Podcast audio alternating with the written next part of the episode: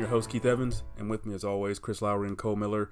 And today, we're going back to 2006, a Friends ass type movie. Like there was two black people in this whole movie. Anyway, we're going to The Devil Wears Prada, 2006, a movie that it's it's oddly like n- not critically acclaimed, but just a cultural phenomenon somehow. This movie, mm-hmm. all right, so I'm gonna jump straight to this budget and earnings.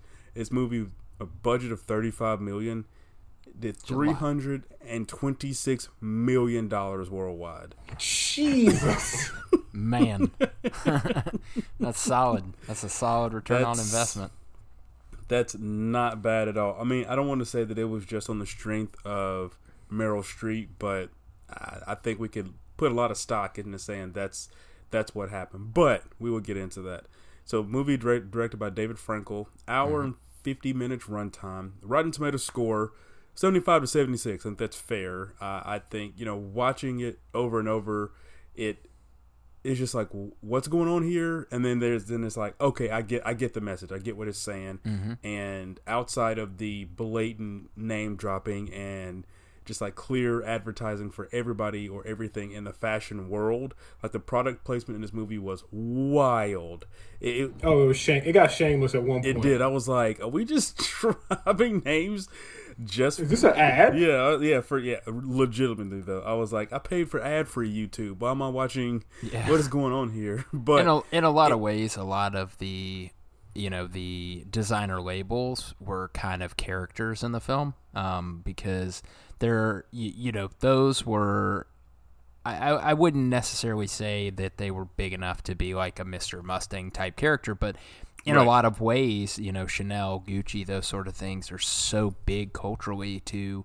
a very wide subgroup of people, um, and therefore, when you know name dropping things like that, basically added characters to this film, um, which is interesting because it's a very different type of movie to do that. But like, if you think about all the cameos that happen in this movie, it's a pretty loaded cast. right, it, it's just like, I mean, I think I, it, I feel like it is difficult to have a movie like this where the, it is centered in the fashion world and not drop the names like that. It'd be Right. It'd just be really difficult to have it. I mean, it's just it's just like watching Hustle and seeing all of the players that were that made cameos in it or who, had pretty Mm-hmm. pivotal roles in the whole movie, like Anthony Edwards and other guys. And it's just like I think it'd be difficult to make a movie like Hustle and not have Doc Rivers and not have all those guys. I mean, such a Philly centric movie. And so it, it, it I, I'm, I'm with it. You know, I'm saying like, I'm, you know, I say, I say that tongue in cheek, like it's jokingly, but also at the same time, I feel like all of that stuff had to be done to to make a movie like this, and just to show how important of a person Miranda Miranda Priestley was in the fashion world. But cast of Anne Anne Hathaway, Anne Hathaway mm-hmm. Meryl Streep, Emily Blunt. We had Stanley Tucci. We had Adrian. Is it Grenier? Is it Grenier? Grenier. I don't. You know, Grenier. Grenier. That's what I thought. Yeah. So Who the hell is Adrian? Who is Grenier? Adrian Grenier. Renee Zellweger. Mr. Entourage himself. It, it- it is so hard. He, I feel like he's a guy. He's Urkeled himself. There's literally nothing else I see whenever I see him. It's Mm. just Entourage. But I guess it's not. You know, it's not not necessarily a bad thing. But we have a typical. Yeah, I'm sure those movie- checks are still Oh, coming dude, in, yeah. so The- I doubt he's worried about it too much. the, the the scene that he had the, the the the episode with Matt Damon trying to get a check for him for LeBron's foundation is quite frankly Oh, one of the funniest. like Matt Damon shit. having to call him to get that check. I've got a fucking Oscar, and I'm calling you. calling you back. Oh, dude, Matt Damon is just like that whole montage is hysterical. He's because he goes from just like I saw Aquaman. It stinks. It stinks. It st- He's crying in the corner. uh, it's oh my gosh, it is absolutely brilliant. But a standard movie trope we have like the small town girl who wants to make it big in New York and whatever the industry is. Of course, now this one is fashion, and she has no idea what like no no clue about fashion whatsoever, and she gets into one of the most prestigious magazines clearly in in the country and i'm just glad that she wasn't made made to be a southerner because i don't know if i could have handled a fake southern accent throughout the course of this movie. But we do have Andy, Andrea, her first day, she's the first assistant or the second assistant to Miranda, Miranda Priestley, and she has no idea who Miranda, Miranda Priestley is. Real quick, Chris, I ask you this: with somebody with the kind of book smarts that Andy had, going into an interview or a job like that, she would have done a little bit of research prior to interviewing or going in and, and at least knowing like a little bit about Runway or a little bit about Miranda Priestley, wouldn't she?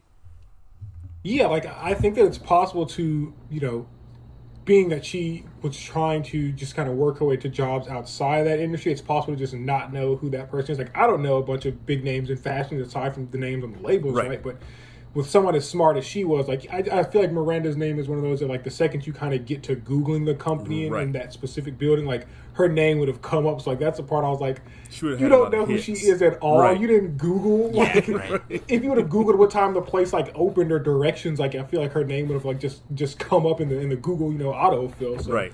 That's like the only part. But like I try not to think about it too hard. But when I see that part, I'm like I'm supposed to believe that she's just like super smart. You know, she's like a, a journalist type, but she you know just doesn't know who one of the biggest names in fashion is. Again, fashion's not her background, fine, Right. but like That's fine. half of a Google search, you could just type in, you know, Miranda P. anything. I feel Right. like, yeah, and she would have come up. She would have it. So the fact that she was completely oblivious had me just like, oh, I don't know about this. one. Uh, Yeah, I don't know. I don't know if about that. And like you said, being a journalism major too, so she would have researched into it. Like you don't get into or Right. go through four years of journalism and just be like, oh, we're just gonna fly by the seat of our pants. Like there's gonna be a little bit of background done. But anyway, she gets to her first day at the office. And we have that whole montage of like everybody getting dressed. We have KT Tunstall like playing in the background, and the, you know all of the everybody the the unrealistic standards of what beauty was and still is. Of course, I mean everybody's like zero size zero or less throughout the course of the movie. But Told that girl that a four is the new said- fourteen. I was like, ah. he said no. He I said said, oh no, six, six was the new Yeah. fourteen. Six is the new fourteen. Like, there's people- I said, ah, I see. oh, okay. we're at. Like, yeah.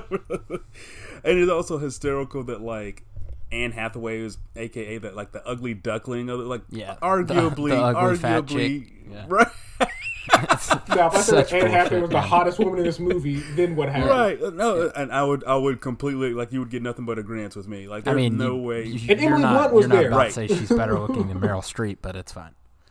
It's fine. right? Yeah, like The haircut was doing it for you, huh? That scene where she had it covering her eyes, like you give, gave you a couple thoughts. yeah, the the, bangs came in, and all of a sudden he cha- he changed his tune. But it was just it just hysterical to me that that was like you said, Cole. The fat ugly chick is Anne Hathaway, like arguably one of the right. one of the like most effortless, beautiful people on the planet. Mm-hmm. Anyway, so she gets to she gets to the office for the first time. And she meets Emily Blunt. Of course, everybody's running around frantically. They're waiting on Miranda to show up, and they find out that Miranda gets gets to the office like in uh, thirty minutes to an hour earlier than what she's supposed to. So she is just the whole office is in a tizzy. People are putting sh- you know their heels on. People are running in We're in rooms. DEFCON 5, Yes. dude. They're throwing food away and everything. People just stopped eating. It's, Yeah, uh, it's like like, all these people are running in, and Emily Blunt is like trying to give her the rundown of the job, and it was when, Miranda and Andy meet for the first time. Like they, she kind of walks past her, and she's just talking to Emily, and Nigel comes in. He said, "Are we doing a before and after piece? I don't know. I don't know. I they just treated her like garbage from the jump. I mean, he was just like everybody was all over from her, from her clothes to her hair to just everything. But it is a case where she's getting quickly getting acclimated to the surroundings, kind of figuring out what what the deal is. So she does talk to Emily Blunt. Emily's like, okay, here's what you got to do. You have to do this, you know, X, Y, Z. You have to learn quickly. She's like throwing documents on her desk, and Miranda's coming in and throwing, you know, her coat and her purse, and everybody's like, Stanley Tucci. Nigel's like, okay, everybody, gird your loins. Like, I don't know what it is about that line that kills me, but dude, it is the funniest thing. Gird your Like, loins. it's He just like opens the door and like leans into the hallway and just like screams Just it out into the it. building too. I just I don't know his. I feel like his role, and we've you know of course we've gushed over him with Easy A, but I just don't know that anybody could be put in any role of his, and I'd be like, yeah, that was better. You know, like Yeah, every especially he's with on- these kind of ones. right. It's like he, he has this weird talent to take such a small role and make it like an integral part of a movie. Um, Right. And I think that this is, you know, a good example of that. Like he's in this specific role, obviously, he's larger than life in the way he talks and the way he presents mm-hmm, himself. Mm-hmm, Very mm-hmm. underrated physical actor, especially in this one too.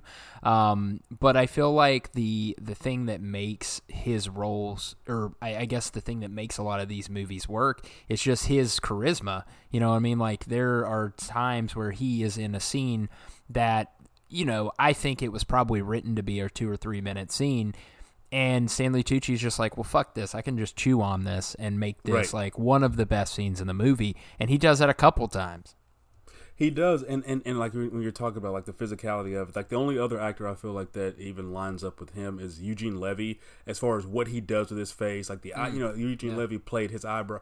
He played his eyebrows. Like the only people who've done more with eyebrows, like maybe Anthony Davis. But as far mm. as just eyebrows, just parlaying that into a career, Eugene Levy just did did that for his. You know, of course, American Pie, the father of Jim, is being the the biggest character, but as far as what he did. But yeah, I mean, Stanley Tucci just comes in and he just like we're doing a before and after piece, and it's like gird your loins. He already has like three or four lines that are memorable, and he's been in the, he, like you said, he's been in the scene for forty three seconds. Yeah, and uh, he's already like taken the tension away from everybody, and he's also in the room with Meryl Streep, which is very difficult to do. But we have Emily, or we have damn Miranda, near impossible. It's impossible. Like yeah. Meryl Streep, Meryl Streep is arguably one of the best actors actresses of all. I mean, she's top three. Top I don't five. even know if it's arguable, man. Like I don't think it, like who who's gonna like yeah right who is gonna go against that. She's won three Oscars. She's been nominated for twenty two. like, like you what what like there's not what you can do yeah, about that's that. it's I mean and that's like and it, and uh, like sometimes she does get that lifetime achievement, you know, because she's so much better than everybody else. Oh my! God. She gets a lot of credit. Like she, you know, LeBron has the same thing. Michael had the same thing where, you know, any given time they were the best player. It didn't matter if anybody else was doing better.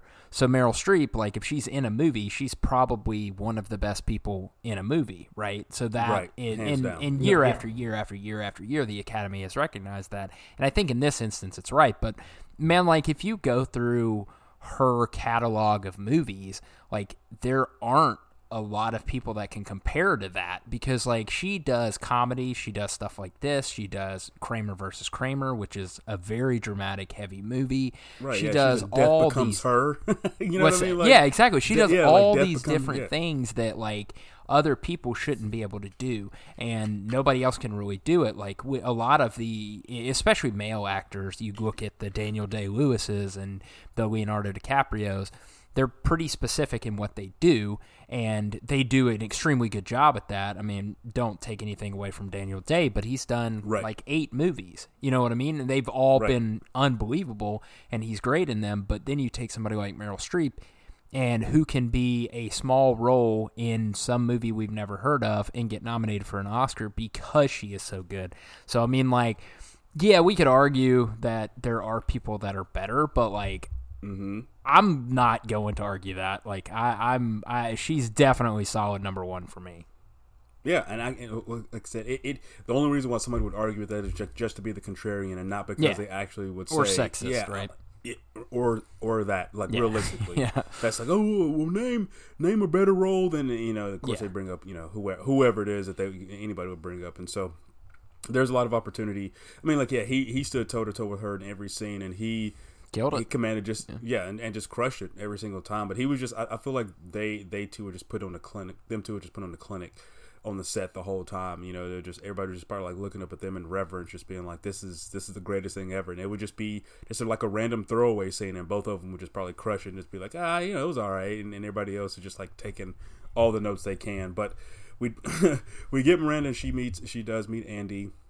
Of course, she brings her in, and she basically tells her like, you know. I I picked you because I've you know well because the other girls who came before you were skinny and they were pretty and so I wanted to do something like the complete opposite of that. And so it's like like you said Cole like the fat ugly chick is Anne Hathaway. It's like what, Yeah. what are we talking about here? And so Andy's like you know she's like who are you? And Andy tells her she gives her a resume. She's like I'm a Northwestern grad. I was in journalism and I was top of my class and blah blah blah. You know like I may not know all about fashion but uh, or you know who she you know Miranda's like you didn't know who I was before today did you? And she's like no and all this other stuff. And so Andy walks out. And I, and I will say Anne Hathaway does a lot. Like her face work is crazy. Like all the same, where she had Yeah. to cry or she was happy or sad.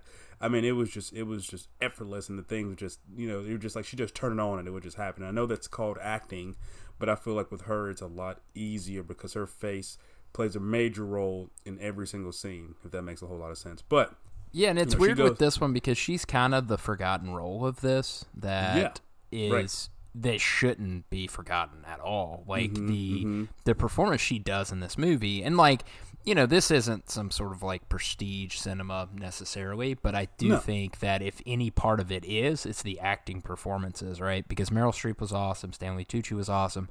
Anne Hathaway was fucking great, man. And, and to be in a couple scenes with you know, the greatest actor to ever live, and also Stanley Tucci, who was at at, at the, a, a freakish level in this movie, and being able to not just be completely upstaged has value, right? Like I know we don't Right, really yes. think of that as being some like world class performance, and maybe that's fair, maybe we shouldn't, but man, she was fucking good in this. Yeah, she didn't get washed at all. There was a lot of scenes where, where where she did have to play like the small town girl who's in the big, you know, the the small fish in a big pond, and she did that thing, and then like as her confidence grew, like that was also believable. It was just I feel like Two different you know, roles, yeah. complete two completely different characters, and she crushed both of them. I mean, I feel like with with this character that she played in Chris is something that you and I could talk about at, at nauseum, I'm sure. But it's like her role as Catwoman in in in Batman the, the Dark Knight Rises, you know, where it's just like where she at the beginning she was playing the the maid and she or the you know at, at Bruce or Wayne Manor and she mm-hmm. was taking the food up to Bruce and then you know he walks up to her and then it turns out that she's a jewel thief and she just got, she had broken into the house and wasn't actually part of the staff and then she like kidnapped the governor and all these other things and so like she went from kind of helpless server to the cat you know to Catwoman to Selina Kyle and and in a matter of four minutes maybe you know because it's like she was startled by Bruce Wayne who shot an arrow at her while she was in it like upstairs to her like kicking his cane out breaking into the safe and then going downstairs taking you know taking that fake collar off so the the range that she had in just that scene like was really showcased a lot in this movie and then, of course, over the course of her career, she's played a myriad of different characters, and I feel like they've all been extremely believable. But she, you know, see, she's in this role, and so she she tells Miranda that like this isn't really for me, and she walks downstairs, and then Emily, who's also Emily Blunt, is Emily walks downstairs and comes back and get her, you know, because Miranda wants to take a chance with her. So she is she gets a job. She tells her friends like, you know, I have a job in fashion, and of course they're all like, "You in fashion? No way! Look at you!" They're like, "You wear a sweater and the You ugly boots." bitch. Yeah, yeah, right. like that whole movie was just like people being shitty to her. Yeah, just like completely crapping looked. on her. Yeah. Yeah, just like in another teen movie when Chris Evans is like, not Janey Briggs, she's got glasses and a ponytail. Yeah. And what is that, paint on her overalls? Like, Yeah. it's just like the same, it's the same thing, man. But everybody just, yeah, cause, so she gets in and, of course, her, her friend is like, I know who Miranda Priestley is. And so anyway, they, they go into this. And so now we get into the, what's always great is the, the quick compilation of her getting just like task after task after task and thrown on her. You know, she's in bed and, you know, Emily calls her and it's just like, hey, I need you to get this order down real quick. And she tells her 40 different things and then hangs up before before Andy even gets one thing down. Chris, when we're, when we're seeing how difficult this job is and like how much stuff she has to do,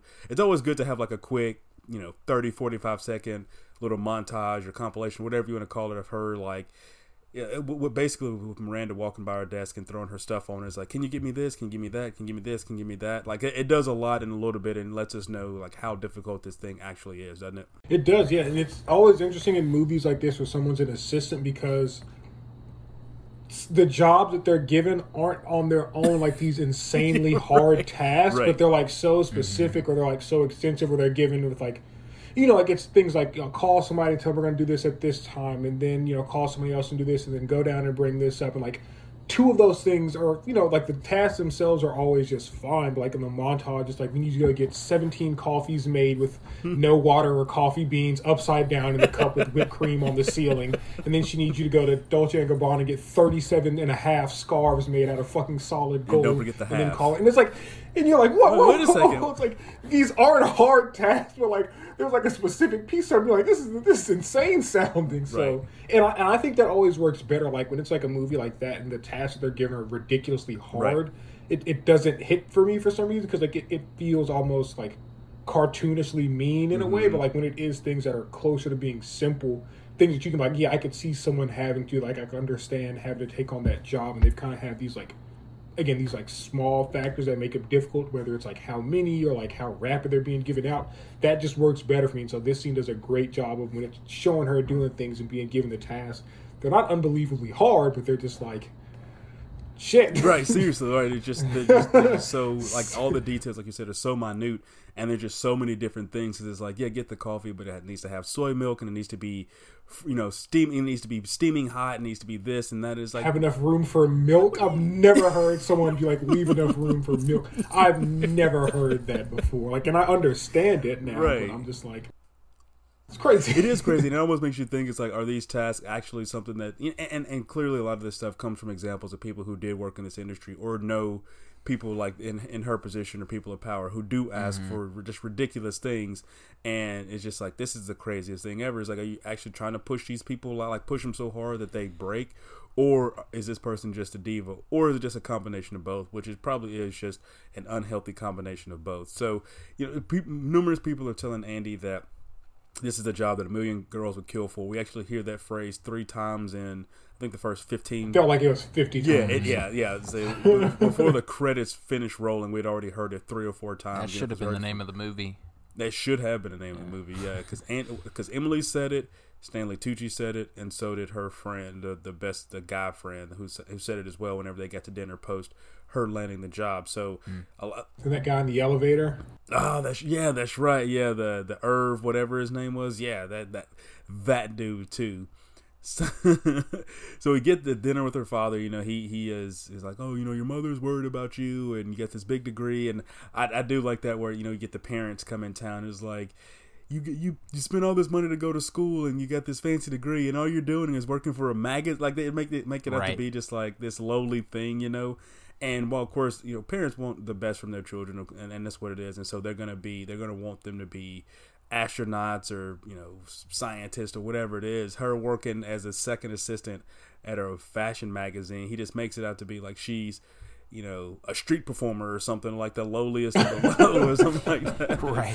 but, She's But go- surviving Out there the in bucket. New York right yeah exactly that's- he's like he's like what do you mean you're donating blood and, and working at a soup kitchen to make money she's like no dad i work at a like very prestigious fashion magazine I actually Yeah. actually get paid very well for for a new yorker but you know that that dinner with her father cause and we and we get to see just how difficult Miranda is. We get to see how much of a diva because Miranda is stuck in Miami and she's trying to mm-hmm. get back to New York because the twins have a recital. And really, it, it, I mean, a lot of the stuff, and that's what I hate when people in- positions of power, a lot of this stuff is their own doing. Is like, well, she knew that the twins had a recital, so why didn't she look at the weather, or why didn't she just stay in New York and there? then go? Yeah.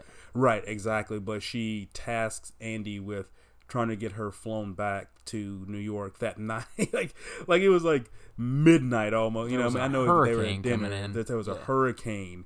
I don't understand why they want to take me. Just It's a little drizzling. and the fucking fattest Dude, outside was the lightning perfect- of all time struck behind Seriously, her. outside, like on a boat, George Clooney and Mark Wahlberg went by from the perfect Yeah. storm, and she's like, "It's It's just a what the So drizzle." it the apocalypse out there. yeah. But that scene really showcased, and we knew that Miranda was a diva. But I think that I feel like there does have to be a scene like this where it really is like accentuated, and Cole having that scene really showed us like, man, she really is difficult to work for because why was she, why would she be so upset that Andy couldn't get her back through a hurricane, right? Yeah, and part of that feels like it may have been uh, a bit of a test. You know, like it could you. I know you can't do this, but how are you going to handle failure? Right? Because it, obviously, I mean, you could very much tell that she expected to get home, but you know the kind of like dredging on about it that sort of thing and just being like you've you've you failed me and all this sort of stuff seems Right. more of a test as opposed to her actually genuinely being upset although i mean she was obviously the devil which is it makes it a little bit different but The name of it yeah, the unrealistic, the unrealisticness of the request obviously was Right. outweighed. Um, it's also a movie, so of course they're going to overblow stuff like that. But yeah, I think that had a lot to do with it. It did, and then you go get this get, get back in New York and back at the office, and she's talking about how great the recital was and how everybody enjoyed it except herself. And then that's when she goes in on Andy talking about, you know, she took a chance on the smart fat girl, which again, I mean, I know there's a lot of people watching this movie, and especially in 2006, where a lot of fashion and health standards were really skewed, and I know they are now, but I think a lot more people hopefully a lot more people understand that six is healthy and probably is probably small even you know for her height and weight but anyway so Very she said i so, took the yeah. took the chance on her smart fat girl and this you know kind of this is what i get kind of thing and and again Cole, i think you're right i think it is a test because that's when we have andy she starts to cry and and she goes to go see nigel and this actually is one of my one of my favorite scenes but like the first time i saw it i, I disliked it and then I watched it again. I liked it. But then I watched it again. I'm like, wait, do I like this scene? Because when she goes to Nigel, Nigel, and he's like, you know, did you come here to to cry on my shoulder? And I'm just gonna tell you it's gonna be okay, and you know, give you a little pat on the butt and tell you to go about your way. He was telling her that she really wasn't trying. He said that you know, runway is a shining beacon of hope for many. Of course, later on we know that he's talking about himself, and he mm-hmm. tells her to wake up, and and and she needs to assert herself, basically up until this point, do we feel like I kind of toss it to both of y'all, you know, whoever answered it. Do we feel like she wasn't completely trying, or do we feel like it was kind of a half-hearted effort because she had kind of counted herself out already and was just like, well, I'm just going to do this for the experience, and you know, if I if I don't make it, I don't make it. That's how I always. That's what it feels like to me. It feels like it's less like she doesn't care from like a, a work ethic standpoint, but just more like this isn't really a field that she's too knowledgeable in. Mm-hmm. It's not exactly what she wants to be doing. So you know, there's some things that she isn't super well rounded on because she that's just not her background, right? But like, and then there are other times like this just doesn't seem like her dream job. So she, you know, isn't applying herself, but not from a, a, a place of like being lazy or she doesn't want it bad enough. Which I guess, like in a way, she doesn't. You know what I'm saying? Like, right. it's not so much of like she is just like a, a typical lazy, like she wants a handout, but it's just like this isn't you know, this isn't her jam, so she's like maybe not pushing herself as much as she passion. should because, right, right, yeah, like it's just like she doesn't care enough about, about this it. So stuff, that's all like she said so, with like, the belt. She's like, I don't know a lot about this stuff. Yeah. Yeah, right. so like sometimes that conversation hits me kind of weird because like I'm kind of like you. Like sometimes I like it, and then other times I'm like, I don't know if that's a solution here. right. I don't think it. It doesn't feel like it's from a, a, lack of trying because like you don't know how lucky you are. It's just like I do. Everyone keeps saying that you know people would commit mass genocide to work here. But I'm like, like I've been told that 37 times in the last 32 right. minutes. But it's just I get it. This ain't my jam. Right. Yeah, I'm I'm on the fence about it, and I know what he was he was trying to do, and I feel like it's going to come from a different place, just because I, I also think I'm I'm looking at it from a southern lens, and so a lot of times people in the South will I won't say sugarcoat, but will tell us will tell us the truth obviously but also tell it like soften the blow to have a little bit of tact about it. And he was just like you're not you know you're lazy or you're not doing your best or yeah. yeah, yeah. And so he was like you need to wake up sweetheart and tell her that she needs to try more. So he he takes her down to the the room where like all the leftover clothes are and she gets her she gets what what we all expected. We get the makeover. We get the new clothes. We get the new hair and she's you know wearing makeup because obviously working for a fashion magazine she should have felt like that she you know dressing up shouldn't have been a thing apparently.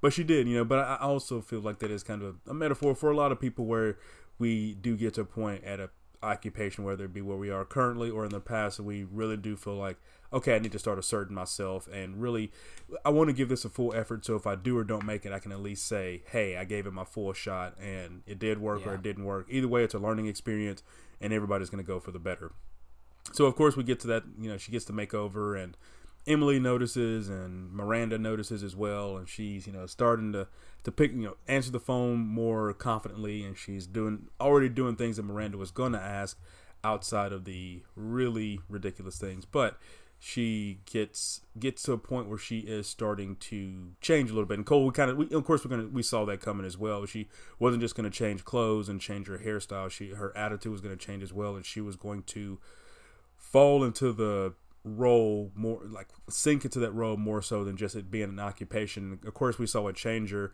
We saw that coming though, right? Yeah, and I think it's like obviously it's a big part of the movie um, mm-hmm. because if she just quits at the at with Stanley Tucci, that's just kind of the end of it, right? And right you know, I think that there's this this weird phenomenon. I'm sure you felt it too, Keith. Like if you're doing something that you're not truly passionate about and that you don't truly want to do, you can give hundred percent, but it's still mm-hmm. not what you're fully capable of if you were to do mm-hmm. it the same thing in like your passion project, right? Like there mm-hmm. is that extra 110, 120% that you can unlock just because you truly love what you're doing.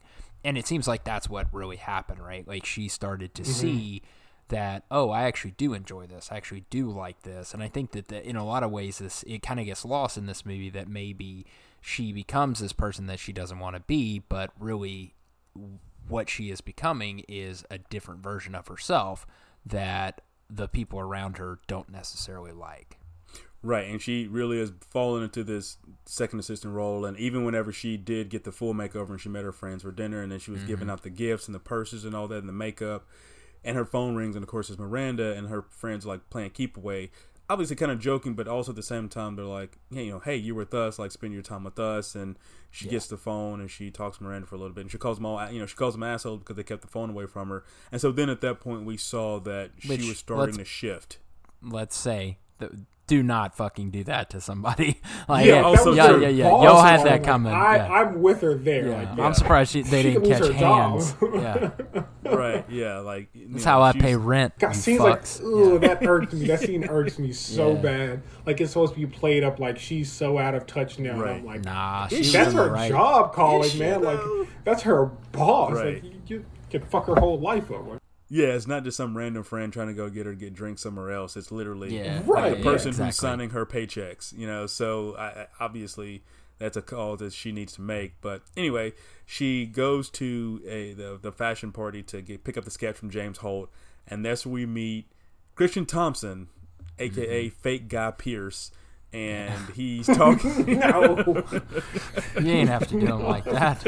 Fake guy. Peer. Listen, there's a lot of looks that people could go for. Like the guy, he he went to his his barber and he's like, "Give me the guy Pearce." And guy was like, I, "His barber was like, I got hmm. you, buddy. Don't you don't you worry." But she meets him there, and of course he's like all smooth, and he's got his scarf and all, all you know all this shit. And he's like, you know, have a have a drink, and he's looking at her up and down, and obviously she's like, you know, yeah, I have this boyfriend thing going on here, and he's like, well, it's and you know how you know how the lines always go. Just because there's a goalie doesn't mean I can't score, right? And she's like, "What the fuck you talking about? Like I'm just I'm just here to work. Like why are we talking like this?" But anyway, so we, we get the first glimpse of him, and we know that we know that he's going to be bad news. Clearly, he's he's one of those in the industry just gets what he wants, and he keeps pressing until he gets that pressure added. So we so she gets the sketch. Well, we move on to Miranda going to get the the the out of town preview, right? It said so. One time I was at the Flamingo. One day it was closed. The next day it was open. Next so when does it open?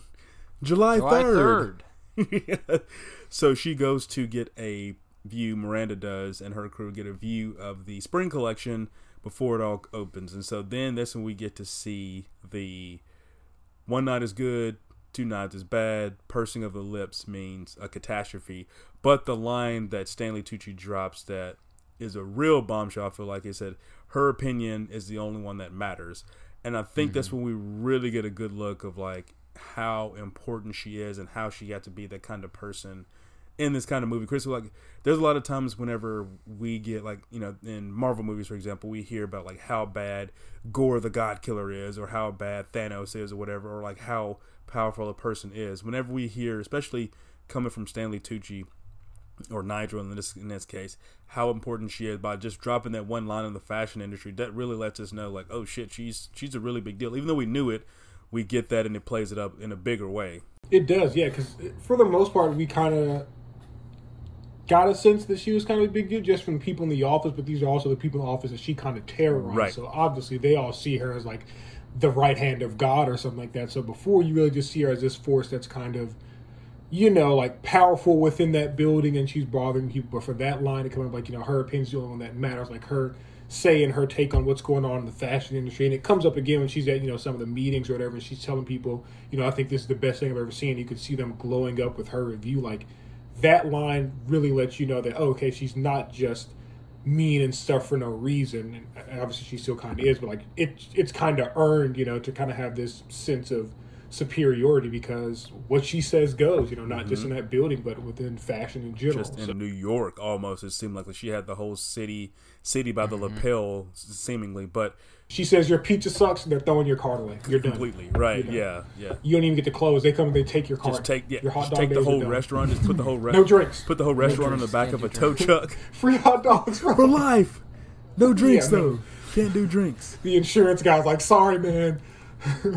Yeah, I don't know. I don't know what Oh, to tell you, man. We got we got to haul it out of here. Just grab the oven and throw it in the back of a U-Haul. so Cole, forty five minutes in, Mm-hmm. we get Miranda. She gets Andy's name right. The whole Yeah. movie she's been calling her Emily, and when she called her Emily the first time, Emily looks at Andy and goes, "That means you." So forty five minutes in, we actually get Miranda saying Andy's name correctly, and she asks her to deliver to deliver the sketchbook. So she gets the sketchbook, and and there's a little shift. We see that Miranda is really starting to warm up to Andy in her own special kind of way. Of course, it's not going to be you know a pat on the back or invite to dinner, but she uh, gets her to do the more the first assistant type assignments and not the second Yeah. assistant. So we get a pivotal role, a pivotal scene in the movie where Andy gets the instructions from Emily as far as what she's supposed to do. She's supposed to pick up her dry cleaning, put it in the closet, and then put the the sketchbook on the table with the flowers. But of course, she gets in her house and she has three tables with flowers on them. And I don't know why Emily multiple closets. Yeah. yeah, Emily wouldn't be more specific with it, but we look upstairs and the twins are looking down and they're telling Andy, you know, no, put it on that table. You can bring it up here. And clearly they're just trying to lead her astray, and so she, We're terrifying the twins from The Shining. dude, Dude. Yeah. seriously, seriously, Somehow You just know scary. they're gonna fuck her whole life up. You're like, oh no, don't, don't give They- in. they- are gonna ruin your life. they had red bottoms uh, painted on the on the wall of the of the house there instead of red rum, just Yeah. red bottoms. It's like, what does this even mean? They're not even out yet. So, so we get Andy going upstairs to deliver the book to the twins, and of course she bumps into Miranda and her husband having uh, looks like an argument after after dinner, and Miranda gives her, I, dude. I know one thing, Meryl Streep nailed like that look. You know, just Oh, like that look of Oh, contempt, yeah. that look of disgust, That pure evil. Yeah. Oh my gosh, there was just that she probably dropped it like four or five times. Actually, she probably dropped it as much as like the Loki hair flip. But man, when she dropped it in this particular scene, when she saw Andy upstairs, it was just like Jesus, dude. If looks could kill, but at that point, you know, she was upset with eh, she had finally gotten Andy's name right, and she's upset with Andy for going upstairs. And of course, Emily's like, "You went upstairs," and so she's gonna punish her. So she wants Andy to get an unpublished version, the manuscript from a, a Funny Harry shit of all time. Harry Potter book in 2006, dude. 2006, she asked her to do that. So Andy phones in a favor with your boy. You'd be better off stealing the Declaration of Independence. Look, listen, Honestly. with a Fabergé egg, like there is no way she, there is no strings Christian Thompson could have pulled to gotten that thing, to have gotten that at all. So I don't know, Cole, man. just He's like pretty good looking. Guy Pearce, yeah, yeah, Guy. Yeah. Everyone thought he was Guy that's, I think that's what it was. What you that's Guy Pearce? why- Yeah, yeah, yeah. Yeah. like, I was in Memento. Give me the. You know the thing? Yeah, yeah. They're like, oh shit, you are You are, yeah, Shit. do It the has to thing. be you. Yeah.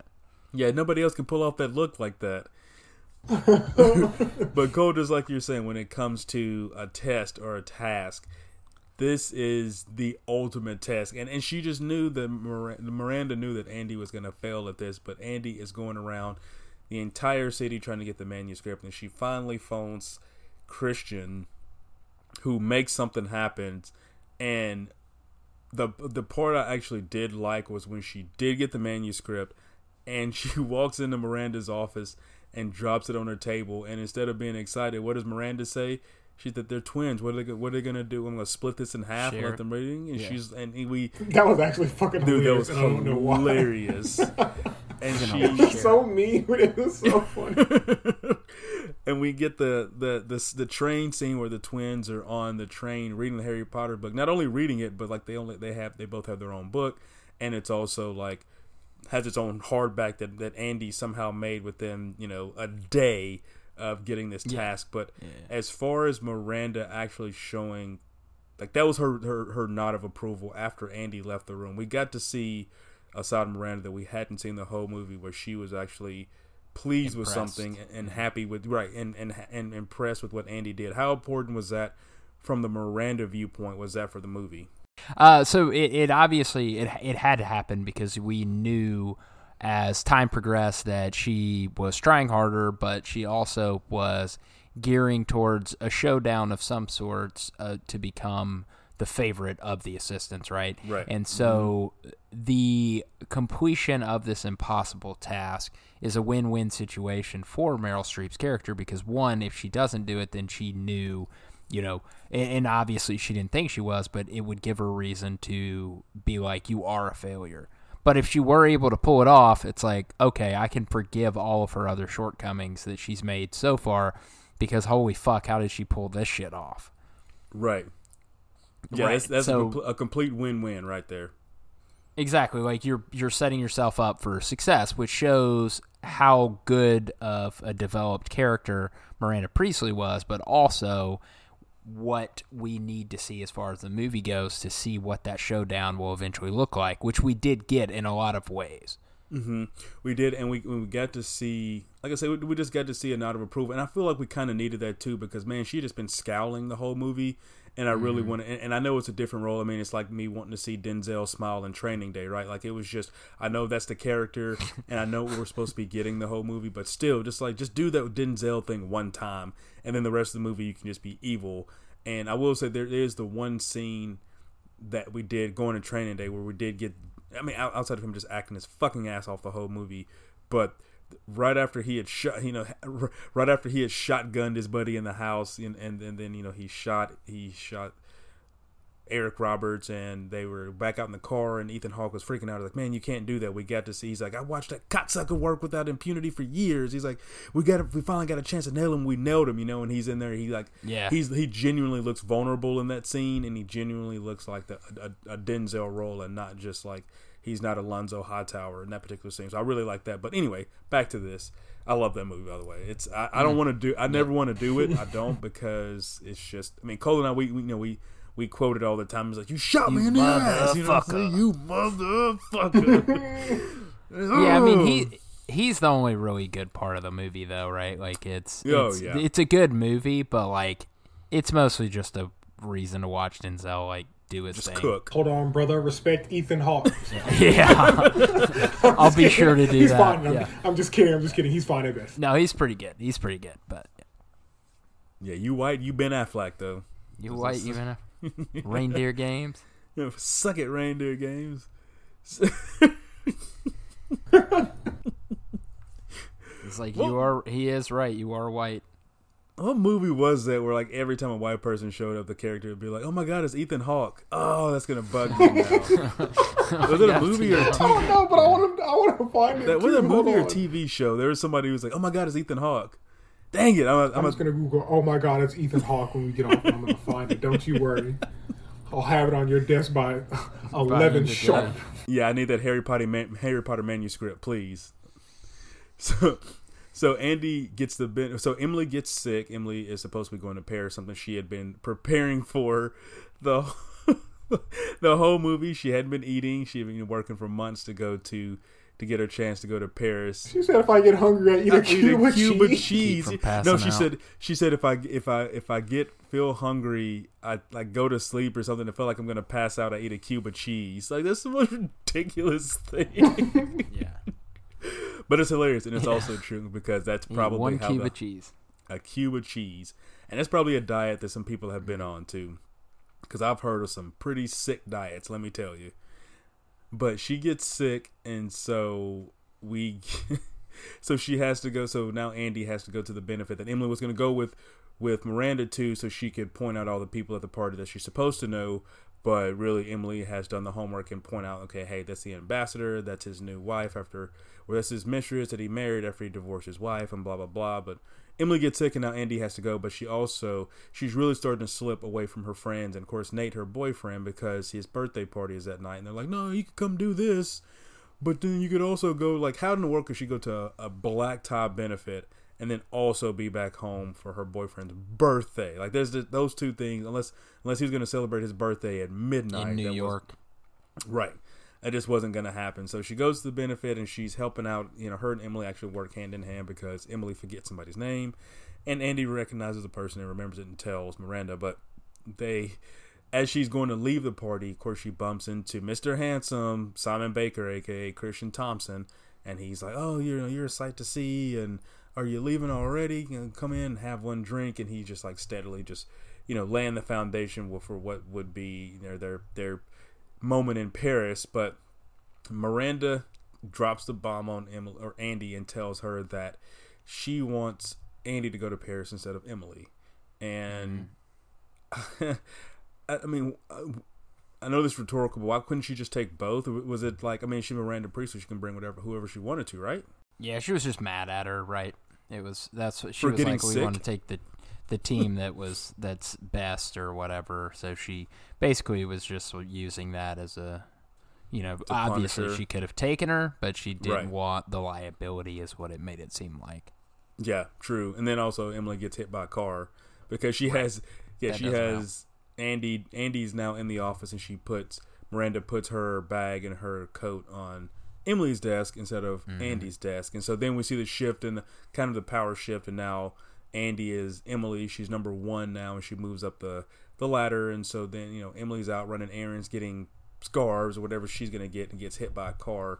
And so to add insult to injury, Andy visits her at the hospital and then also tells her that Miranda wants her to go to Paris with her. And she's like, you know, I didn't, Yeah.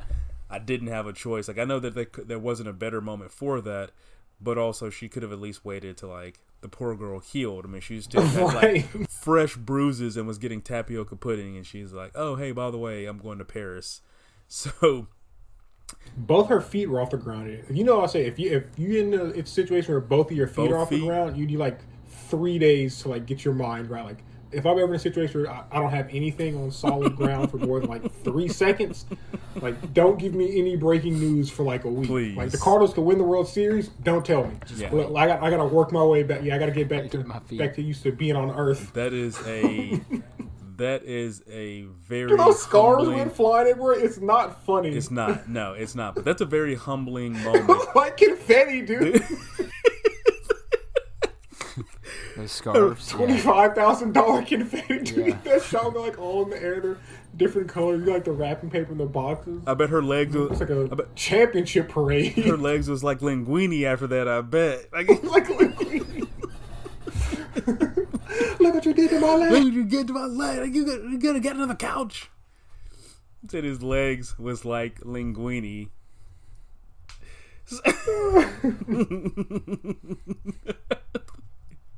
Rick needs some help, man. Hey yo, we just gave him some help, man. he, just, he said he said we gave him help because we beat Yeah. up his legs. Like that's the kind of help that he needed. Was have his legs beat up. Uh, That's yeah. so I bet he won't come back and disrespect like that again. wrong, wrong, Wrong. What's Rick James you talking about, man? He he's a habitual line stepper. He steps over the line habitually. Habitually.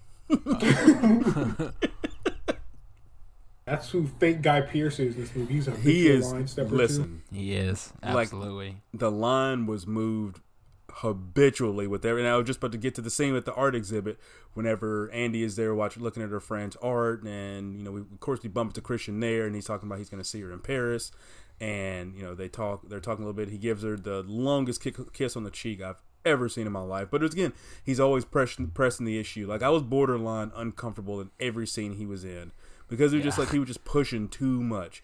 And I know he's supposed to be the not the I know he's not the love interest because clearly Nate's the guy, but he's supposed to be the one that's convincing her or, or to you know to do whatever and and go go against the grain or you know cheat on her boyfriend whatever. But it's like man, he could he was just really pushy. But I know a guy a guy in a position of power like that is going to be pushy like that. So he you know of course her friend sees it and she's like I can't believe you would do that to Nate and then you know Nate he are you gonna? Did you tell him about? I can't believe you're going to Paris. And of course, Nate walks up right when she said, "Is like, oh, you're going to Paris. We hadn't talked about this." And so they get into their fight outside, mm-hmm. and she's like, you know, you miss. He's like, you, miss, I, you know, you're still mad at me because I missed your birthday, which he should have been because she walks into the she walked to the apartment with a cupcake with one candle in it, and she's like, "Happy birthday." Yeah. I know I missed it, but here's you know your favorite cupcake, whatever. So they decided, of course, the perfect moment. They're going to take a break, and so now things kind of fall apart in her personal life. So we, we get the we get the, the the swing, the seesaw of her life, where it's like her professional life was falling apart, personal life was great. Then the personal life isn't going so well, but the professional life is great, right? We got to have that. There can't be the healthy mix of that apparently in the big the Big Apple. So we get to Paris, and Christian just shows up. The, like of you know the biggest city in the world, he sees Andy everywhere. Like there's, I barely see people twice a week in Oxford. He had an Apple AirTag on her, dude. I'm sorry, he was tracking her. That's what I'm saying, dude. Like the chance of bumping into somebody in the streets in New York twice in a in a year probably are like one in a trillion. Let alone he saw her like four times in a day, and she and without without a phone call in Paris. Like Kanye and Jay Z weren't even there yet, and she's already they're already bumping into her again. Like he's like bumping into, like they're already bumping into each other there. So of course he asks her out to dinner, and then you know Miranda. So we get the we we get the really vulnerable scene of Miranda telling Andy that her her husband Steven wants a divorce. And so she's really vulnerable Mm-hmm. for the first time. And Chris, we get an opportunity to really see Meryl Streep like just absolutely eat up a scene. And she didn't move. All she did was sit on the couch in the corner of a couch with no makeup on in a Fucking robe. fillet everything. And like I mean, it no was just like- makeup, just cooks that whole fucking room, man. dude. The whole. room- I mean, she just took she took a torch to the whole hotel room. Yeah. Is there any reason for her to go that hard in that particular scene, Chris? Honestly, No, but like it's Meryl Streep, so that's So like you the know only she thing that is, she yeah. can do. Like she she has only one setting, and it's to give you like the best performance. Flambe. If there was a scene of her like vacuuming the floor, you'd be like, "Fuck." Like, god damn. Do you know, do you know, you know you could vacuum. I've never like wanted a. Dyson Shit. so bad in my life. right, I know. right. But so we can't let Meryl Streep start back doing commercials. We'll have to buy everything because she'll just she'll do it too well. Like there'd be stuff, dude. I'll have a I'll have a blow dryer in my in my house just because of her. It's like, why do I even need this shit, dude? But she was in a commercial. What can I say? What are they gonna do? They're gonna throw me in jail. Yeah. She said, you, Chappelle, you, Chappelle, you got a choice. You can go to jail for a month, or you can let R. Kelly pee on you. I'm not gonna hesitate. Yeah. Bring in R. Kelly and tell him to stay away Bring from in my R. eyes. he said, "Bring in R. Kelly and tell him stay away from my eyes." Yeah. yes, stay away from my eyes. Was like, damn, he said something Stay- like after that. Stay away from Stay my away eyes. from my Yeah. eyes. Is what he said. But yeah, she absolutely just chews that scene up. Cole, I mean, I, I know we kind of talked about it already, but like, how just how awesome was she in that scene? Didn't even raise her voice any. She sat there in the corner and talked about how you know how she just basically how she wasn't worth anything and how he didn't want her want her anymore. Like, you know, she really chopped it up in that scene, didn't she? Yeah, big time, man. I mean, it, it, it's about emotionality. you know? Where is it?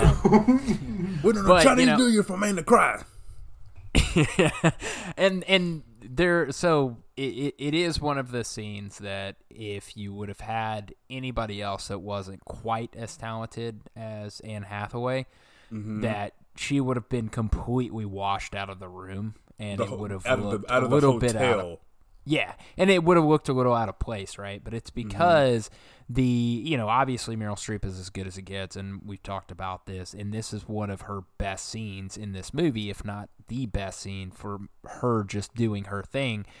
But for Anne Hathaway to be able to stay in this scene and not be completely just run out of it and still show some emotionality yourself, um, the it, it works, right? And and I think that that's one of those challenging things about this movie that they kind of nailed perfectly is at times where Meryl Streep was just so much better than everybody else, were very limited, and that is a very hard thing to do, right? Because there aren't people that are as good of actors as Meryl Streep is. And this scene is one of those examples of why this movie works so well, but also that's her just doing her thing. That's the one. That scene is what they're going to play at the Oscar trailer. Like, that is, you know, when they're introducing her to win her award, that's what they're going to pick. And it's because she does that so well and she goes through all the different emotions with, you know, what seems like flawlessly and just effortlessly.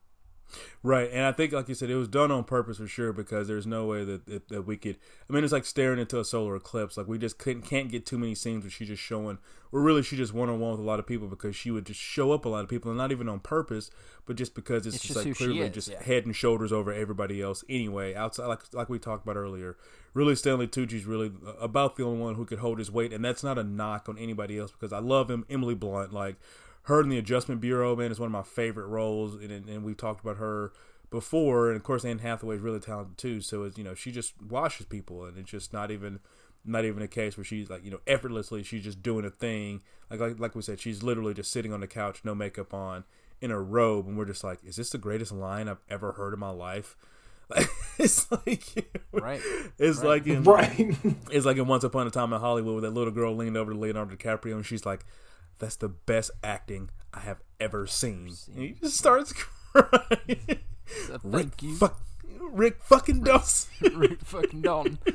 With the gun by somebody man, the gun by his head makes it extra fun. I'm gonna pour this little girl down a well.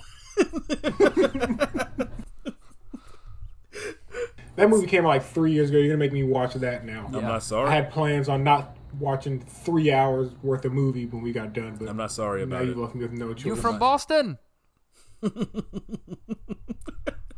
So,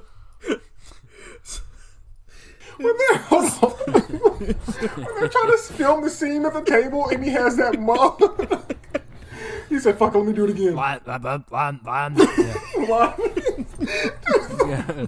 It's House of the Beans. He goes, I've had worse. Like the way he interacts with objects in that whole scene is just so funny. The gun, Yeah. the the mug, like He how he's got it by his Yeah, head. yeah.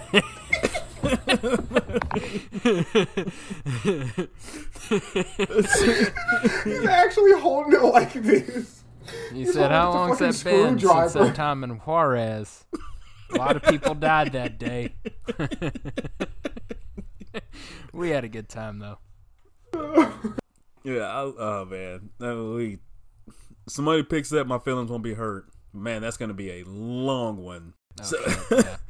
So Nigel gets to he tells Andy that he is going to get the opportunity of a lifetime. You know, this is you know the, the the shining beacon of hope, the little girl who dreamed it was him, and he's going to get promoted to his dream position. You know, 18 years of not being able to do what he wanted to, 18 years of not being able to think for himself or like be and be able to be his own boss.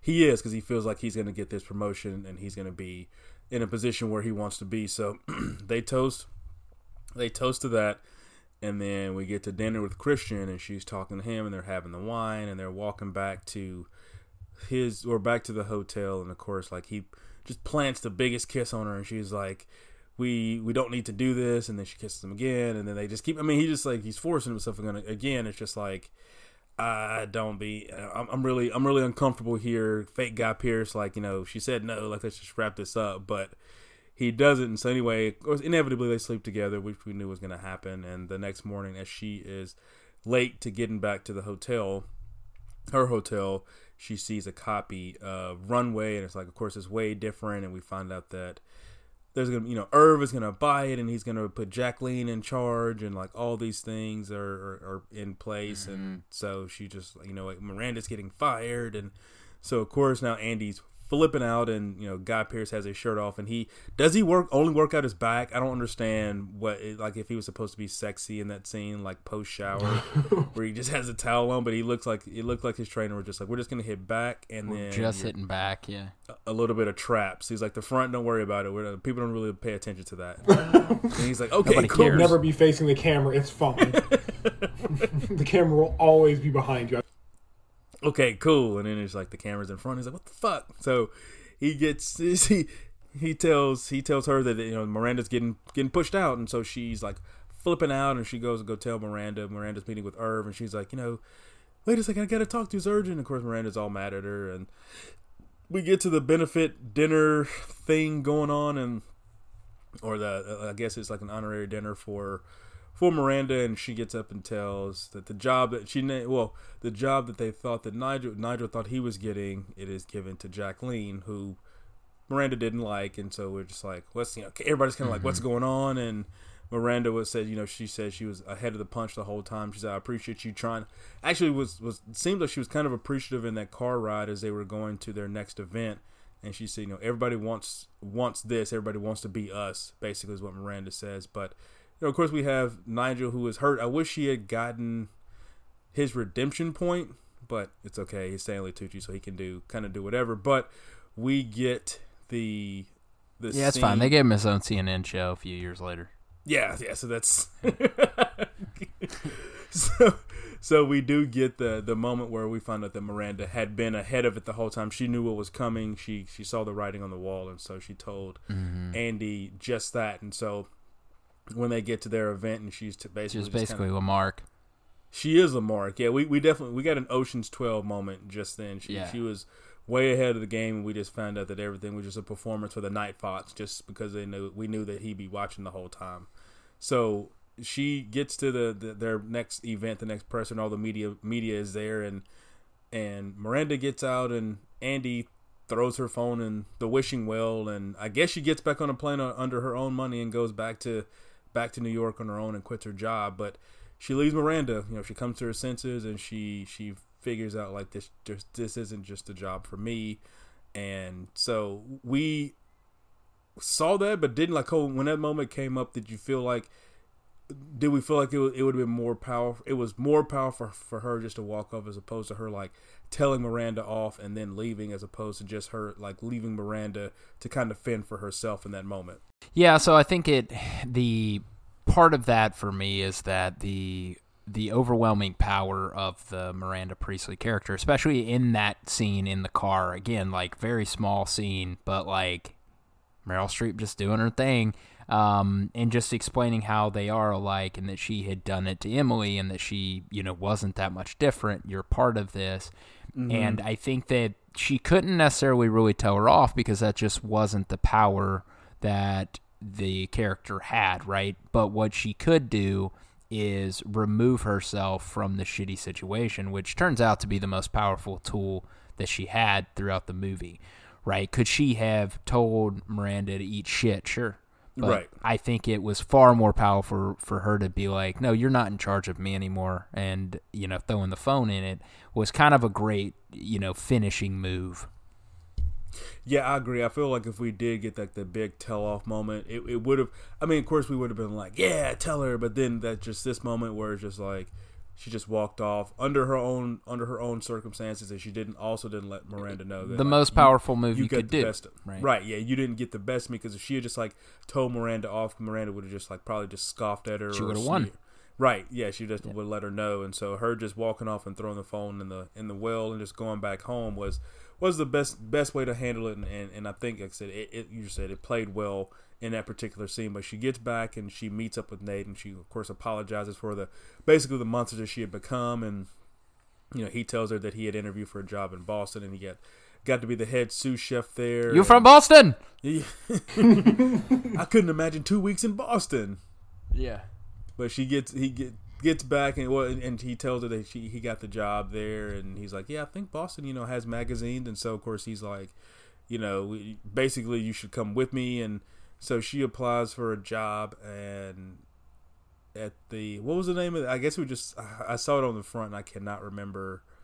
I can't remember. I, I can't remember what it was, but she applies for a little, you know, little editor job deal going on there, and when, during the interview, basically the interviewer was just like, you know, I got a I got a fax from Miranda as you know, for your reference, and it said if I don't hire you, I'm you know, it's a, basically it's like what is this all about? You being at the at the runway for less than a year? What's that all about? And you know, she's just like, oh well, um, and she's like, well, I got this get this fax and said if I. By the way, it's hilarious that he got a fax. I don't know it's 2006, yeah. but it's like an email or a phone call would have done that. It was like I got this fax and it said, you know, if I don't hire you, you an you're an idiot. So even though that's how she left Miranda. Miranda still had clearly the utmost respect for her and gave her that wonderful reference. And you know, of course, like she would get potentially get potentially get that job, and then at the end, of course, we had to have like the last little standoff with not standoff, but the last meeting of Andy and Miranda. You know, sees her from across mm-hmm. the street, and of course, Miranda pretends to not see her or acknowledge her. And Then she gets in the car and she has her, she has that smile, but then she still has to end it with like, okay, drive, you know, like talking to her driver. So she, Yeah. she still had to have her moment. You're not a part of the scene. Yeah, it's not about it's not about you, driver. Like he didn't even have a name, wasn't even like Mike or anything. He's like, drive, driver. And so you know he drives off, and we have the, the you know Andy walking across, you know walking through Times Square. We we always have to get the Times Square moment where we just have to see all like the marquee and all the traffic and all that stuff. But we we get that, and the credits end. So you know it, it ends. I mean, it's kind of cheesy, but at the same time, I, I feel like we we feel like I mean, there's not a good or bad guy in this. But we do feel like Andy went out on her own terms. Something that I think a lot of people feel like in life they want to be able to do is like handle a situation on their own terms, maturely, and be able to still be successful and get the respect of people as they should have throughout the whole movie. So, again, you know, a movie that's just not like. I mean, we're just not going to be like this is the best, the best performance ever. But it's clearly, I mean, 327 million. Clearly, some people liked it. Like it wasn't just a case where this was, you know, a, a great life, lifetime movie. Now Like, this was a cultural phenomenon. the cultural Like, this phenomenon movie- is what it I'm was. sure you remember it too, Keith. But man, I, it was th- there was just nothing that people were talking about besides this. right? Like I'll be honest, I was ten and I still like remember the Yeah, impact. Like yeah. I, I do kind of remember people like older than me, like women that are you know like my mom and like my mom's friends, and Mm-hmm. even like people are closer to my age. Like I, I do remember just a lot of people talking about it. And I mean, you can still see the ramification now, like how the post that I sent you guys today, like Yeah. how people just you know like hold this movie to such high regard Mm-hmm. still. So And, and I mean, just think of like you know, this was 2006. Is that right, Keith? six. Yep. Yeah. So 2006. Think of the fucking absurd idea that this had to sound like for somebody mm-hmm. to make into a movie, mm-hmm. right? Like, there's just, I mean, because like they the very male dominated, even you know still is today, but definitely in 2006. Like they probably heard this pitch and was like, "This is fucking insane," and for able to pull it off and make this movie and make it you know at a level that I think is as high a level as you know could possibly be is kind of in itself like a massive massive achievement. It is, and, and it showed. I mean, even at the end, whenever whenever Miranda like sent her or called, you know, called Emily and said she could have her clothes from Paris, and we got the the new Andy and Emily. Even Emily was like, you know, you've got some big shoes to fill when it comes to Andy's replacement. You know, mm-hmm. like everybody in the office was. You know, held Andy in the highest regards because she did it that way, and like you said, it was just, it was just a culture phenomenon. It was a culture. I want, I mean, clearly not a reset, not like a, not something where we got a lot of lines or quotes from it, but a lot of people clearly love this movie. And Chris, like you're saying, I mean, there was you know, be, even being that young and knowing the significance and important of a, importance of a movie like this, like people knew knew about it and talked about it, and clearly it was huge. I mean, there's there was a, a run where like I could you know couldn't turn on FX without this movie being on at some point. Like Right. it was just on all the time. So this you know clearly did really well, and it's still something that people talk about now. But you know, as we move into our categories and talk about laughing out loud, I, I did talk about one of the first one, the the, the Gurgeloin scene is hilarious because he just like like mm-hmm. Cole said, you know, he just like leans out into the hallway. He's like, "All right, all right, everyone," at you know eight forty or eight thirty in the morning, talking about, "All right, everyone, gird your loins." Right. But the scene that we talked about is the the Paris. Uh, she's like, "I'm on a diet from Paris. I didn't eat anything. And whenever I feel like I'm gonna faint, I eat a, a, cube, a cube of cheese." Like it's just so funny to me that she that Emily would be like, "Yeah, this is what I have, just so I can fit into." You know the size two or size zero, or whatever it is, so she could be in Paris, and and, and then didn't even get a chance to go because she was hit by a car. So anyway, those two lines, those two scenes had me laughing. Chris, what about you? What made you laugh? Man, I don't know if I could put it on like. I guess it is the scene. Just the idea that she asked her to go get an unreleased Harry Potter book. It's it's the funniest shit in the world to me, man. Because it's like I know that we've got some kind of pull, you know, being you know uh, as big of a person as Miranda was, but you're sending your uh, your second assistant to figure this out. Like Right. no one's gonna recognize her. so to send, you know, essentially some random person out into the world, like, yeah, bring me the unreleased Harry Potter. Oh, and then also get me two of them. Two of them. Yeah. Like that, just as a concept, that was so funny. Uh, it is because it's just it's so like yes. Can you give me the the the screenplay for the Avengers? Like you know. Right, right. yeah, That's yeah. what I'm saying, like, no look at Give that. me the keys to the Playboy 2025. Mansion. Yeah. yes, I would like that the. shouldn't even exist. Right. I would like the schematic for the White House, please. Thank you. Like, no, you're not going to get this. What are you Yeah, talking about? exactly. All right, Cole, what had you laughing? Uh, Keith, I'm with you, man. The uh, eat a cube of cheese to keep from blacking out is fucking hilarious, and it's it's also just wildly absurd. Wow. Um, but you know, it's it's not uncommon to the type of humor that was throughout this movie. So, um, but that one always, man, it kills me every time because I'm never expecting it somehow, even though I've seen this movie a handful of times now. I'd forgotten about that line. So when she did say that, I actually did. Ha- I, I laughed pretty It's hard every at, time at the me. notion. Yeah, that she would like she didn't eat it all, and then when she got hungry, she ate one, not like a, a bag of cheese or something. She ate a cube of cheese, and that was it. Just one It did- cube to keep from passing out. yeah. That's just absurd, man. So Mr. Mustang, we talked about him, and uh, he's borderline in this movie too much, man. But I just I can't go through the categories without giving him his his roses. So it's Stanley Tucci for me. I feel like he was just great in, in every semi because like Mm, I think he he's wasn't it too much. He I was he's in he it too in much. He was in it a lot, but the scenes that he was in, he wasn't in like a long time. I think the longest scene he was in was the makeover scene with Andy. But every scene he was in, it Mm-hmm. was like just real short, but you knew he was there. Like he left his mark every time. So that's why I gave it to him. But like I said, if if if we feel like he's in it too much, I can't argue with that as well because I mean he was in it quite a bit. But that's mine, Chris. Who was yours? 25 Hermes cars that got thrown into the air. I can't. call. Good call. Yeah. What what a visual! What a hilarious, but shot, not too. hilarious. Shouldn't be funny because a woman just got blasted by a car. That shit hit her like like Ray Lewis across the middle. Unfortunately, it happened to her. But Beautiful shot, man. beautiful shot. It really was. It's was, a shame though. how we got there, though. All right, Chris Cole. Excuse me, Cole. Who is your Mr. Mustang? Um, so Miss Mustang for me, I went with Gisele. Um, you know, I and and not necessarily because the part was particularly awesome, but so the I don't know how much y'all know about the backstory of this movie, but the actual story is based on a very famous designer and editor of Vogue named Anna Wintour, and when this movie was being released so many people were so terrified that she was going to ruin their career for real because she was very much like the real Miranda Priestly that no models or fashion designers wanted to actually be a part of the film at all. And mm-hmm. Gisele was just like, you know what, fuck it. I'm big enough to where I don't even give a shit if one of the most famous editors in the world cares if I'm in the movie or not. And just did this small role. And the only stipulation was she didn't want to be a model in the movie. And she wasn't. She was just like somebody that worked at the magazine. But I just thought that was like, oh, okay, cool. Like Gisele was basically like, oh, I'm I'm bigger than anybody else. So fuck it. I'm going to do this because I want to. Yeah, we, we ball like let's go. That's what we're. I mean, because but it- like you said, some people just understand where the, where they stand in the in, in their particular industry or just in life in general. So she's like, you know, good luck. Like, I, I mean, if you want to do this thing, that's fine, but you're not. So I'm just gonna go in here and do this role, and you're gonna be, and you're you're not gonna do anything about it. So that's awesome. All right, Jameis Winston talked about him quite a bit already, but Christian Thomas, Scott, Simon Baker, fake fake Guy Pearce. Mm.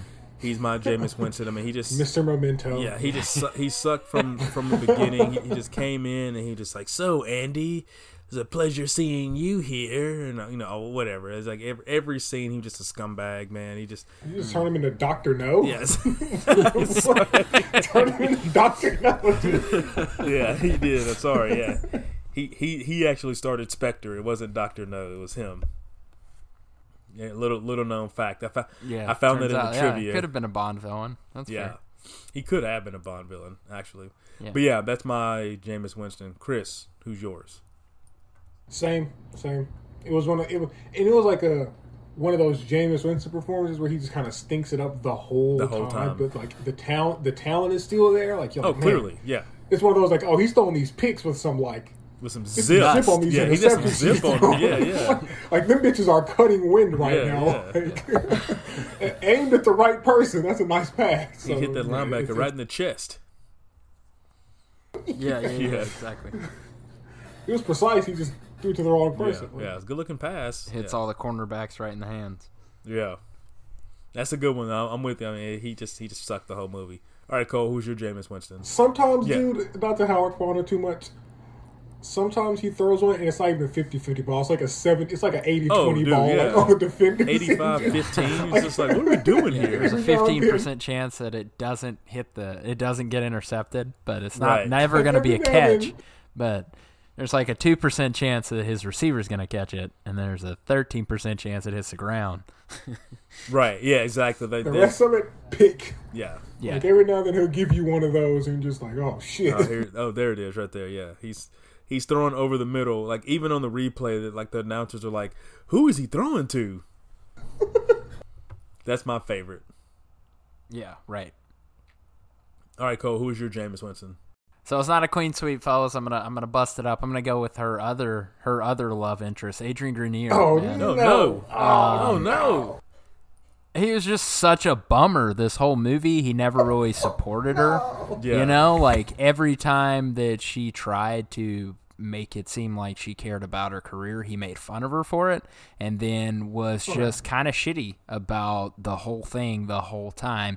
And I'm sure it was coming from a place of I think you're better than this, but Right. it was more of like him judging her even though he was a fucking chef at a diner. It's like, all right, dude, you don't get to be all high and mighty when you're working at a fucking Waffle House. And Just so you make an all-star breakfast. Take yeah, exactly. Like ease up, hit the brakes a little bit. Um, so I went with him because I, I think he was like a shitty, unsupportive boyfriend. So So you're telling me if he was cooking your All Star special that you're gonna, you're not gonna eat it? Okay, okay, I know. Okay, okay. Who's who's high and mighty now? and I, you Uh, know, I don't eat bacon. Yeah, right. Yeah. Maybe French toast, but yeah, yeah. Now you'd be like, let me get a sausage, split down the middle twice. Like that's how you down the would middle be. twice. Chicken and waffles. yeah. That's it.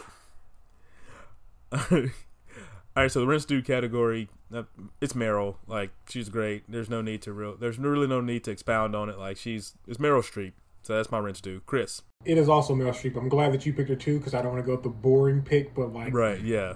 You, how do you watch this movie and go and think like, you know, who was the best person in this movie, and then say anybody Def- else? Like, again, yeah. all the other performances were so good. Like, and you know, like Cole saying, you need to have those supporting performances that don't fall flat because you don't want to watch her completely outact everybody because that maybe breaks it a bit. So everyone else in this, there's not a bad person in this movie. No. No. you know, a considerable amount of screen No. time, but and that like makes it even more impressive when you notice how good she is. Like you see all these other people put on these great, you know, performances that you're just always going to remember, and she's just so far and above them. So it's Meryl. Yeah. It's the easy pick, but it's the right. It, pick, it feels is. like. Yeah. Sometimes it's just it's just best to go with what what's right in front. Like I'm not gonna get too cute and be like, the eyes don't lie. Man. yeah. I'm like, well, the fashion industry in two that like the early two. No, it's Meryl Streep. All right, Cole. Rinse due. Who is it? It, it's a queen sweep. Um, Okay. like you said, it, you you can't get too cute on this one. It's No. it's just Meryl Streep. I mean, she's what what else can we say about her at this point? Like she is by far the best part of this movie. The movie probably doesn't get made if Meryl Streep's not attached to it. So. I mean, I, I, you know, who didn't necessarily need to make money right now, Meryl Streep, but, um, you know, her doing the movie and giving it her all, even though it wasn't, you know, up to the standards of some of the other performances she's given, still has value. Um, so Meryl Streep for me as well. That's yeah. I, I figured that I, I didn't want to say it out loud, but I figured that one would have been a clean sweep. And of course, as much as we've been talking Although about it, Stanley Tucci, very close to me. very Yeah, close, yeah. absolutely, he's right there, absolutely right there. Yeah. So best scene, I, I had the, the the montage of you know like a good montage, but the whole montage of, of Andy starting to figure things out, starting to get her footing at runway, and I just liked it, because it, it didn't need to be drawn out. I think they're just a clip of her putting things together. I did like the, the there's the unrealistic scene of like Chris, like you talked about, of her getting the Harry Potter manuscript, which just would never happen. It's just so silly, but her figuring things out, her having the coffee in the office before before Miranda would even ask for it, her having you know going to get certain things, or just kind of like when she did start to put effort into it and kind of seeing seeing the big picture. You know, it's like a lot of times there's a rookie QB and just like a game where he just gets it or starts to get it get it in the movies or in, in, not the movie in the during the season, like that that clicking point. So I like that that whole montage of her starting to get it together and and really start being successful at her position. All right, Chris, what was yours? Mine is we already covered it. The scene where she's in Paris and she, I guess, walks into the hotel and she sees uh, she's Miranda there, and you know after the divorce or whatever, Mm-hmm. or after she, her husband, I guess, had told her he's going to get one. And I mean that scene is just so good. It's maybe the one that strongly puts her over Stanley for me when I had to pick my rents. Do I think without this scene I had a tougher time? But she's falling apart and she's having these like emotions where she's clearly upset, but she's also you know trying to figure out how to get Snoop Dogg close to her, and it's like it's just in her face, Right. like she's not really you know expounding too much on the divorce at least not at first or anything. It, it's just like like her eyes like she's doing Just something really really looks like she wants to cry or whatever. And just Yeah. like the like the tone that she it's weird because like she kind of was like this monotone low tone like throughout the whole movie because she you know didn't have to get loud with anybody she Right. was you know she was in charge right but something about the way that it was kind of flat in this scene wasn't this you know kind of I don't care, I'm in charge. And you could feel the sadness, you could hear the sadness, like to be able to go from those two different, you know, types of emotionless. I guess not emotions because she's sad, right? But you get what I'm saying. Like they switch mm-hmm. back and forth between that kind of like low tone and that kind of withdrawn speaking, and to have one that's for you know a sense of superiority, one that's like I am a completely broken shell of a person. And that scene was just so good. It really was. We, she showed she showed a whole lot in that scene. I, that's that's a really good one actually. All right, cool. She could put just so many emotions together, like all at once. Oh, and no, like, and like her voice and her face And would not be overdo two it. completely different things, and you're like, shit, that's Meryl Streep. All right, Cole. What was yours? Uh, man, I had two, and and fuck y'all if you have a problem with it. No, not at all. I, um, I just couldn't decide between them, but I love the Stanley Tucci just quit scene. Um, not because it's necessarily good advice, um, because I don't know that that is Right, I'm good on- advice. I'm on the fence. Yeah. but him being able to take what is pretty small of a scene and be able to make such a powerful scene out of it and just show the importance of all of that to him and to make her understand it all in like a pretty short period of time and in an office. You know what I mean? Sometimes like great scenes don't take all this extra, you know, stuff that we talk about. It could just be two people acting their fucking ass off and that's what it was. Um, and then my second scene is the the cab scene with Meryl Streep at the end uh, with Anne Hathaway because that's just Meryl Streep just doing her fucking thing, man. And Yep. like I could watch that 15 times because one, one it's word. just One word. she doesn't say a ton, and then she also just basically, you know, pantses her because she's like, "Oh, well, you already did it to Emily." You know, and just shows like all of the intelligence that she carries throughout the movie. Um, so I just love both those scenes uh, quite a bit, man. Yeah, they're they're awesome. That's really really good ones. I I completely agree. Yeah. So on the awards front, what all did you see there, Cole?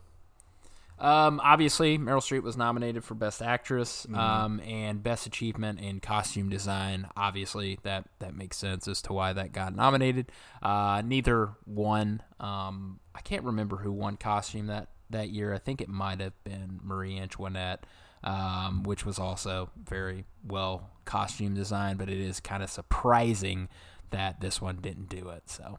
Mm-hmm. But outside of that, not much. I mean, you know, those are two very respectable categories to be nominated in. So, Oh, Good yeah, work. No doubt, no doubt about it. yeah. So on the trivia front, I did find a couple of things. I'll, I'll let you guys run with whatever you found first. Main one for me um, was that there was a, a million dollars spent on costuming in this movie alone. So, Jeez. yeah. That's fucking, that's sick. That's big time. Yeah. Uh, Chris, what did you see? Uh, the funny one where it's like on the first day of filming where Meryl Streep, uh, I think she was, let me check. She was talking to Anne Hathaway. She's like, Yeah. I think you're perfect for the role. I'm so happy to be working together. We'll be, we'll be just so perfect. And she said, that's the last nice thing I'm going to say to you this entire time. And it way." was. Yep. and it, that was that was that was my this is funny. my little tidbit there. She's like, "This will be the last thing I say to you," and that's all she said. I love those type of That's stories. crazy. Yeah. Yeah, same. Then I found so all the costumes were sold at auction for breast cancer research. I thought that was that was neat Oh, there. that is cool. Type of story I love even more. Yeah, Yeah. true- even better. yeah, truly.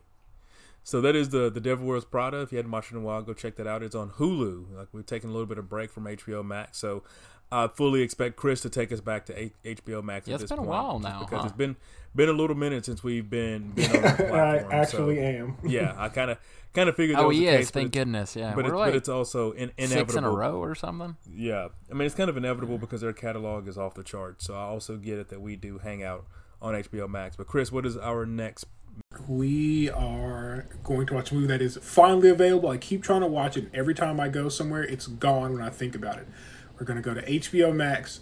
We're going to watch Ex Machina. Oh, I don't know if we've talked about this on the pod God. before, if we've referenced it, mm-hmm. but no. yeah, I'm excited to finally watch this. I'm gonna go watch Closing that out the Alex right Garland now. Duo.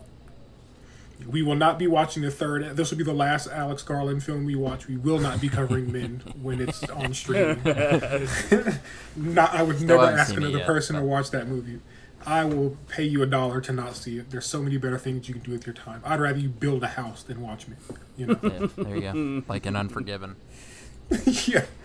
Watch Men or build an entire house. Hmm, hand me that hammer. Out of ramen. Yeah. Is that how you start? You just need a, A hammer. ramen yeah, house. yeah, that's it. Okay. A hammer. the integral tool to building a house. think Hammer and ramen. Yeah. That's it. All right, everybody. So you have your marching orders. Go check out the Devil Wears Prada Hulu. And then we're going to go to HBO Max, our favorite platform for now, and we're going to watch Ex Machina. So for all of us here at the stream team, Keith Evans, Cole Miller, Chris Lowry, everybody gird your loins.